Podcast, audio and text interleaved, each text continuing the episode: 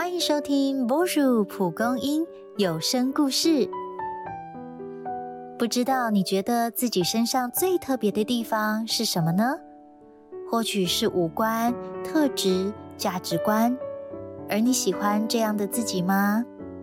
会不会有时候这个特别反而让你在人群中感到格格不入呢？我们需要为了融入他人而有所改变吗？一起来听听风骨。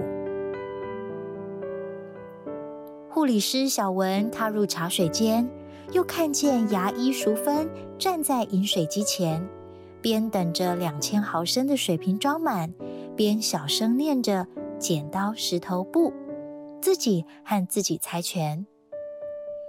小文悄悄站在稍远处，假装没看到，并思考是否要先离开呢？淑芬是从业多年、深受患者信赖的名医，平时对护理师也都客客气气。小文不讨厌淑芬，只是搞不懂她为何倒水时、走路时、等电梯时，全都在玩一个人的猜拳。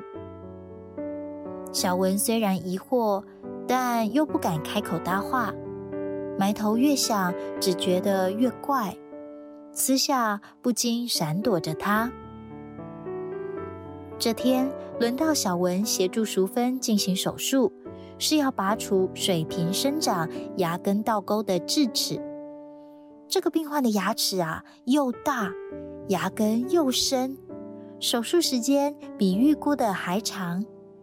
小文有些紧张，担忧起淑芬的体力。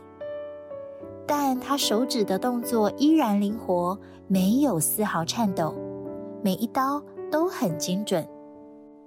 手术结束时，病患上了麻药的嘴说不太出话，但雀跃的比手画脚表示，这是他唯一一次没有拔到哭出来的手术。出手术间时，小文正想称赞淑芬，又见他玩起猜拳。终于鼓起勇气询问：“哦，这是右手一定要赢的猜拳，可以活化大脑和末梢循环。我如果不把握每个时间锻炼自己，一双发颤的手怎么跟病人交代呢？”虽然淑芬的语气淡然，却深深打动了小文，为那医者风骨而肃然起敬。坚持做对的事。你的生命也会闪闪发光。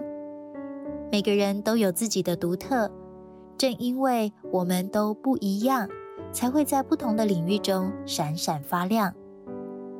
或许你觉得自己的独特是怪异，但只要在对的事情上发挥，正因为你的坚持，能够为眼前的困局开创出不同的可能哦。